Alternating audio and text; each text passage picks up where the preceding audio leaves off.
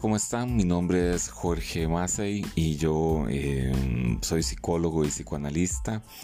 Y bueno, bienvenidos a este nuevo podcast del 2021, eh, al primer podcast del 2021. Y bueno, no sé si es, es nuevo porque es lo que he venido haciendo los últimos años, pero sí, quizás con más regularidad voy a hacer los podcasts. Y bueno, empezamos con un tema eh, que tiene que ver con el amor y tiene que ver con los objetos, ¿no? De alguna forma, siempre estamos hablando constantemente del amor. En todas las reuniones siempre se habla de alguna, de un tema pasional.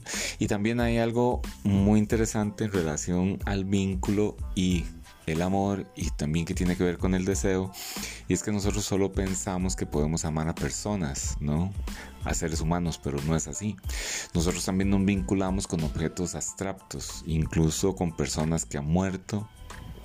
Eh, y esto no tiene nada que ver con lo paranormal, pero de alguna forma eh, seres muy queridos que han estado con nosotros todavía siguen y permanecen de alguna forma en nuestra memoria y en muchos casos guían nuestros, nuestras formas de comportarnos o de pensar.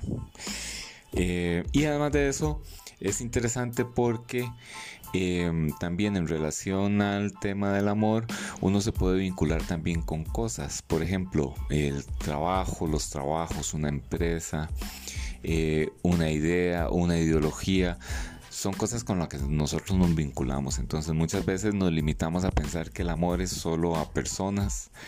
Eh, se ha hablado mucho de los tipos de amor, lenguajes del amor y de alguna manera se ha dejado de lado esta posición en donde nosotros depositamos eh, energía, Freud diría libido, ¿no?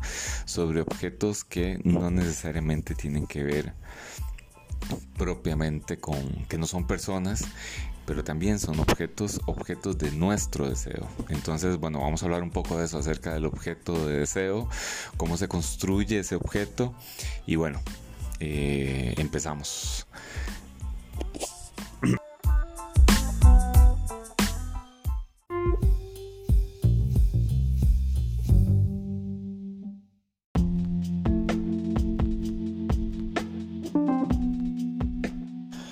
Entonces para empezar a comentar acerca de la idea del objeto del deseo, ¿no? Como tal, eh, me gustaría primero decir que el tema del objeto del deseo ya eh, existía desde hacía mucho tiempo, evidentemente, en la filosofía, ¿no?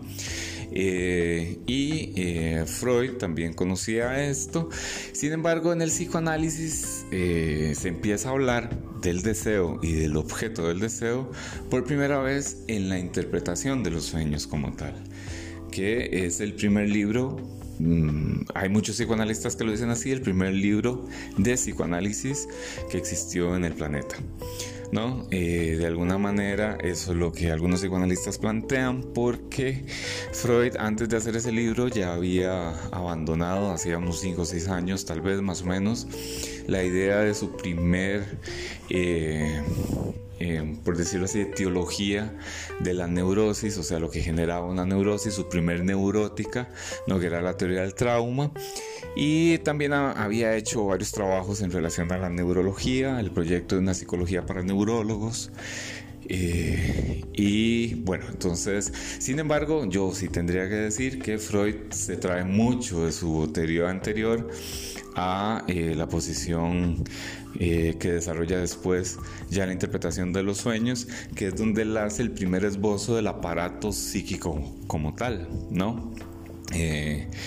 Lo que es el, consciente, preconsciente, inconsciente y cómo funciona, ¿no? Y su funcionamiento, ¿no? Entonces, bueno, eh, tomando eso en cuenta, lo que quería decir, eh, que después lo vamos a amarrar en otro segmento de este podcast, es en relación a la filosofía, porque uno de los, que, de los filósofos que más trabaja, basado evidentemente en Platón y en Sócrates, es este Hegel, ¿no? El que trabaja mucho el objeto del deseo o el tema del deseo como tal. Entonces Hegel lo que va a plantear es que eh, en su dialéctica del amo y el esclavo, en la dialéctica del amo y el esclavo, él va, va a plantear que el deseo del hombre es el deseo del otro. ¿Pero qué quiere decir eso? Quiere decir que los seres humanos lo que buscamos de alguna manera es el deseo del otro, el deseo de los demás.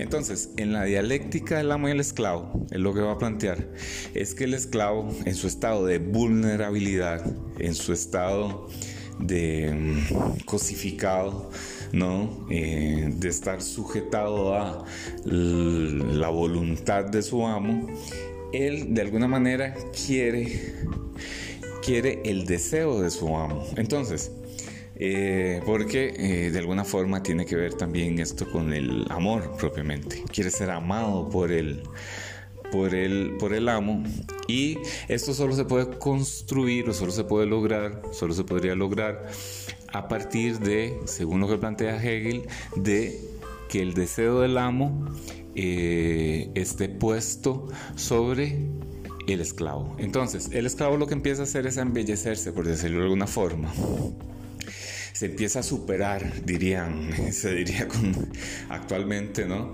¿Para qué? Para poder lograr ser amado por ese amo. Entonces, em, lo que plantea Hegel es que el esclavo lo logra. Y en el momento que lo logra, eh, por querer estar al mismo nivel del amo, lo sobrepasa. Y en el momento en que lo sobrepasa, entonces el amo de alguna forma se vuelve esclavo y quiere entonces el deseo del esclavo. Esa es una dialéctica, de alguna forma. Esa es la dialéctica más bien del amo y el esclavo. Y también, si ustedes lo ven, tiene que ver con el amor propiamente, ¿no? Eh, desde la posición que lo plantea así Hegel, ¿no? Entonces, eh, esta tesis de Hegel sirvió también para, eh, por ejemplo, para Marx, hablar acerca de eh, la lucha de clases. Mm, Marx lo lleva a, otro, a otra condición, a la parte sociológica, y entonces lo que dice es que hay una lucha de contrarios y se produce una dialéctica en donde el proletariado al final vence a la burguesía y se establece un Estado socialista y después ese Estado socialista se va a evolucionar de alguna forma eh, a un Estado eh, comunista ya prácticamente de perfección y bueno y todo el tema eh, que planteaba Marx todas las tesis de Marx en relación a a la dialéctica social, ¿no? Y al materialismo histórico y el materialismo dialéctico.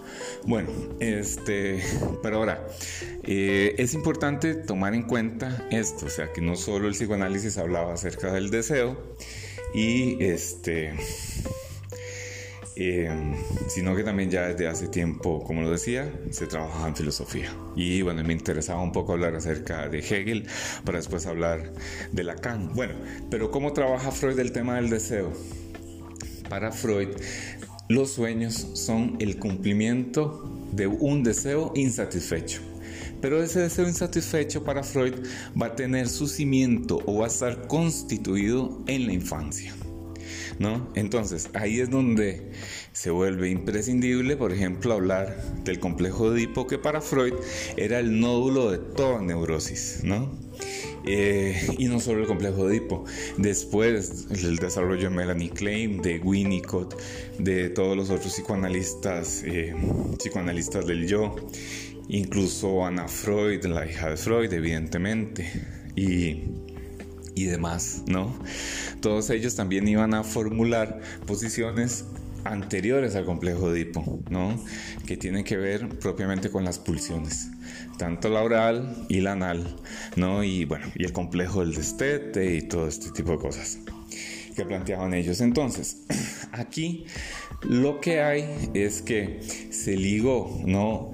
Al deseo o a la pulsión un objeto en particular. Entonces, la pulsión oral por decirlo de alguna manera, para poner un ejemplo, va a tener un objeto, va a tener una fuente, ¿no? Y va a tener un objeto en donde se va a extinguir. ¿Qué es lo que se extingue? Bueno, esa emoción y esa fuerza. Eh, pulsional, ¿no? Y ese deseo, por decirlo así, de placer, ¿no? Eh, para que se entienda un poco, que tal vez esté equivocado hablar, decirlo de esa manera, pero ahí es donde se va a extinguir de alguna forma en ese objeto.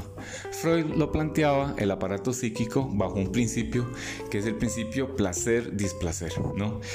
que se utiliza en la, en la fisiología. El modelo de Freud es biologicista eh, totalmente.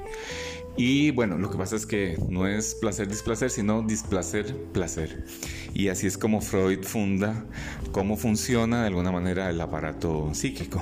Entonces, lo que Freud va a plantear es que a partir del atravesamiento del complejo de Edipo, de alguna forma se establecen objetos muy particulares que quedan introyectados, interiorizados en la persona y esa persona lo que va a hacer es de alguna manera buscar por similitud, por asociación en su vida adulta una relación con todos esos objetos, ¿no?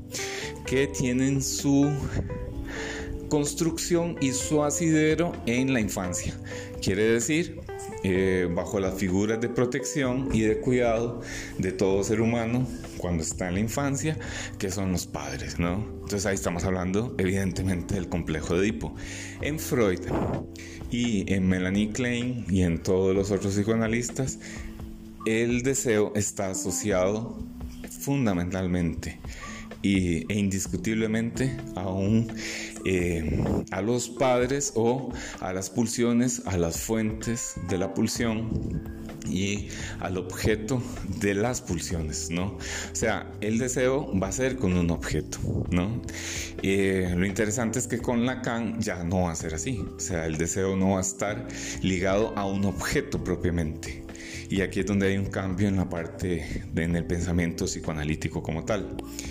Entonces, eh, de alguna manera, lo que Freud plantea es que bajo ese sistema displacer-placer, placer-displacer, eh, nosotros nos vamos acercando a ese objeto del deseo, ¿no? Eh, porque ocupamos de alguna forma descargar nuestras pulsiones, en el, eh, lo diría así Freud, sobre algo muy parecido a ese objeto del deseo que está prohibido totalmente, porque está prohibido por la prohibición del incesto, es algo que es indecoroso, que va en contra de lo que es eh, la sociedad como tal, la cultura y bueno, y a partir de ahí es que se dice que el deseo siempre está sobre algo que es prohibido, ¿no?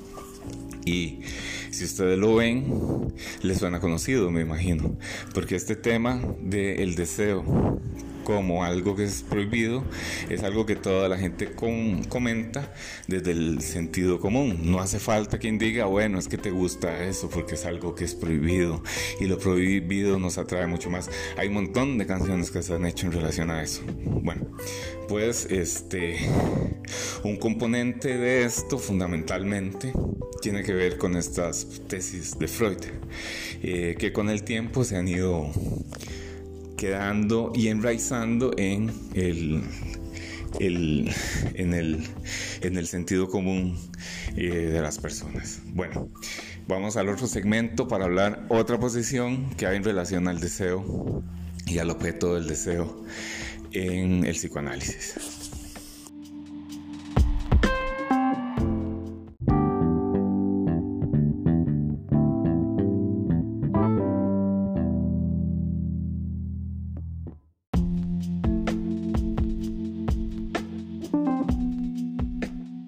Ya para hablar de, otra posición de, del psicoanálisis que tiene relación al deseo y es más interesante, bueno, me parece a mí más interesante, eh, con lo cual no quiero decir que sea mejor, ni mucho menos, pero sí me, me llama a mí más la atención, es pensar en el deseo como lo proponía Lacan y es que el deseo de alguna forma no tiene un objeto como tal, aunque Freud, aunque Lacan hablara acerca del objeto eh, el objeto A, el objeto causa del deseo, ¿no? Ese objeto A en realidad no es como en Freud, porque en Freud esos objetos por decirlo así, tienen nombres de apellidos, ¿no? Ese objeto de la madre, este puede ser eh, eh, el padre como tal, el abuelo, no sé. Hay múltiples, múltiples objetos este, de la posición de Freud, pero siempre hay un objeto en concreto, ¿no? Que se inconscientiza.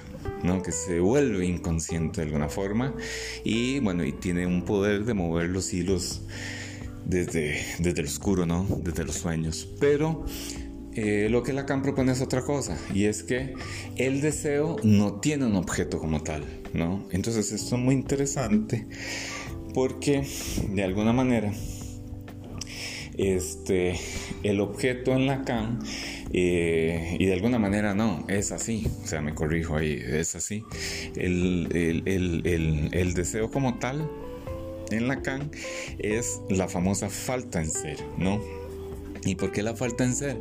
Porque Lacan toma la idea y el concepto de deseo, lo toma de Hegel, bueno, que no fue directamente de Hegel, porque Hegel es un, bueno, no lo digo porque a Lacan le costara, no sé, no tengo la menor idea si leyó o estudió a Hegel, pero lo que sí es cierto que estudió y fue a los seminarios, este, fue de Koyev, que era un filósofo ruso que manejaba muy bien a Hegel y lo explicaba. Y entonces hizo eh, unos seminarios en Francia, a los cuales no solo fueron Lacan, sino que también fue Foucault.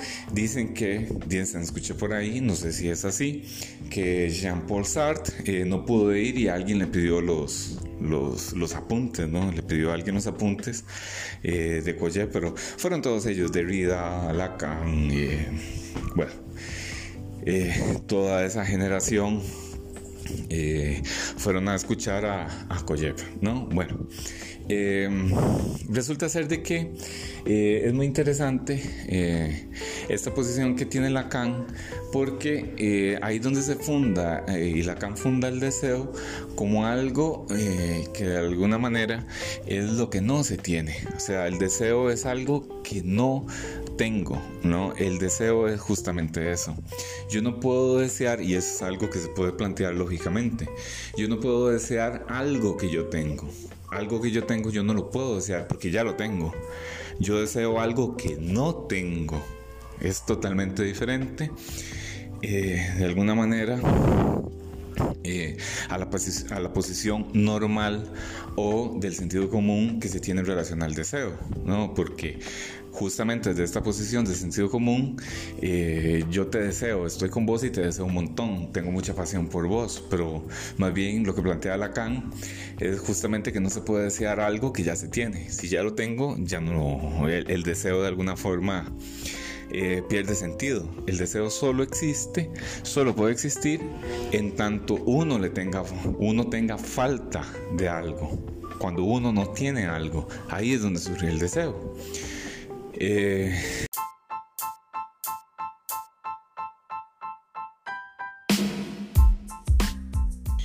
Entonces, bueno, eh, aquí Lacan lo que plantea es justamente que este objeto A, de alguna manera, no es algo que se pueda asociar a algo concreto, eh, algo, por decirlo así, físico o material, o incluso a una persona pretérita, fantasmeada, fantasiada, etcétera, etcétera. Eh, simplemente eh, es algo que de alguna forma eh, no tiene alguna materialidad. Y con lo cual sí para el planteamiento clínico en, lo que hablaba Lacan él sí mm, decía y era enfático en esto en la extracción del objeto A eh, para el tema de la neurosis y la psicosis como tal, ¿no? Eh, en donde eh, quizás en la psicosis más bien se plantea que no existe esa extracción de este objeto A, este pequeño objeto A causa del deseo. Ahora, eh, les quería mencionar en función y campo de la palabra, eh, les quería comentar que Lacan hay una pequeña parte donde él dice, lo parafraseo, de alguna manera que es imposible encontrar algo o buscar algo que no se haya encontrado previamente. Y bueno, y esto es muy interesante porque aquí eh, es lo, con lo que quiero concluir, si hay algo del orden de ese objeto, algo de lo que se busca, ¿no? Y eso está constituido a partir de, bueno, los discursos. Eh, que hay eh, en relación a las cadenas simbólicas y qué sé yo, todo esto. Pero mm, de alguna manera, eh, eh, como la Canon lo que plantea en el seminario 20 es que no hay ningún saber que sea prediscursivo, entonces de alguna forma quizás hay algo que nos constituye a nosotros y por tanto nos dicen qué es lo que tenemos que buscar, ¿no? Ahora, esas cadenas discursivas van a generar un sujeto y ese sujeto va a estar en relación o va a hacer una interpretación de ese objeto, de ese objeto A. Eh, entonces podría ser que ese objeto A esté en función de algo fallido o de algo eh, de lo cual se carece en relación a un otro. Bueno, son las posiciones que tal vez este, plantea ya en la clínica Lacan propiamente. Pero lo que sí es cierto es que plantea esta idea que me llamó la atención, la quería comentar, de que de verdad no se puede buscar algo que no se haya encontrado anteriormente. Por lo menos diría yo de alguna forma presentado por un discurso. Entonces nosotros en la vida buscamos algo que viene del otro, que es el lugar donde están todos los significantes. ¿Y esto qué quiere decir? Bueno, eh, de alguna manera eh, nosotros eh, vivimos en una sociedad y en la sociedad hay ciertos valores, hay cosas que son más importantes que otras, qué sé yo. Y bueno, y nosotros este, de alguna forma nos constituimos, a manera de ejemplo lo digo, en función de buscar algo que em, quizás sea lo que todos busquemos y lo que define una sociedad como tal.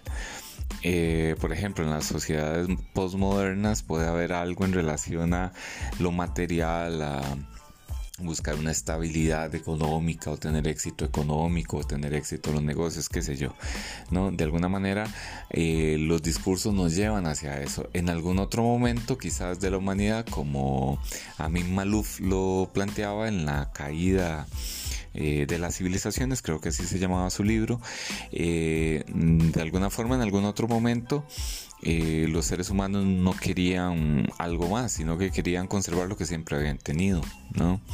que es la parte más tradicional, la tradición, entre más viejo mejor. Y bueno, y las sociedades, por ejemplo, semitas, tienen esta cualidad o, esta, o esta distinción de que, bueno, entre más viejo es mejor, ¿no?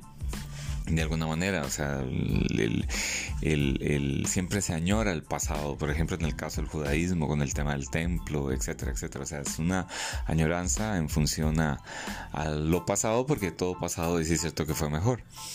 Y em, bueno, entonces de alguna forma planteaba este ejemplo en el sentido para pensar de alguna forma que quizás lo que nosotros buscamos eh, socialmente como colectivo o lo que nos puede definir incluso idiosincráticamente tiene que ver con un discurso que establece qué es lo que hay que buscar y que nosotros damos como bueno, ¿no? Entonces, de alguna manera quizás así sucede eh, individualmente en cada persona donde hay un discurso constituido y articulado a partir de cadenas simbólicas, ¿no? Y que se establece algo que eh, genera malestar, ¿no? Que genera malestar propiamente. Y bueno, y la propuesta del psicoanálisis es, bueno, descubrir cómo se construyó eso para poder solucionar el problema. Entonces, lo más interesante, lo que plantea Lacan es que no hay un objeto, eh, o más bien, que ese objeto pequeño A no es algo, no es alguien, no es algo inconscientizado, como si lo trabajaba Freud, no es una persona, no es la mamá, no, es, eh, no tiene nada que ver con, con, esto, ni tampoco en la posición que tenía Melanie Klein. Y lo más notorio de esto es que se libera la parte del deseo porque eh, de alguna forma el deseo no tiene ningún objeto. O sea, no hay un objeto particular o algo a lo que el ser humano abrace siempre. Eh, en diferentes eh, épocas de la humanidad, los seres humanos hemos deseado cosas distintas, ¿no? porque es lo que se va creando a través del lenguaje. Entonces, de alguna forma a las personas les sucede así con el sujeto, por eso la Lacan al final planteaba que eso habla y eso piensa. Bueno, eh, hasta acá el podcast de esta, de esta semana. Espero que les haya gustado. Me pueden dejar sus comentarios eh, por todas mis redes sociales y por Insights Psicoanálisis también. Eh, nos escuchamos en la próxima. Chao.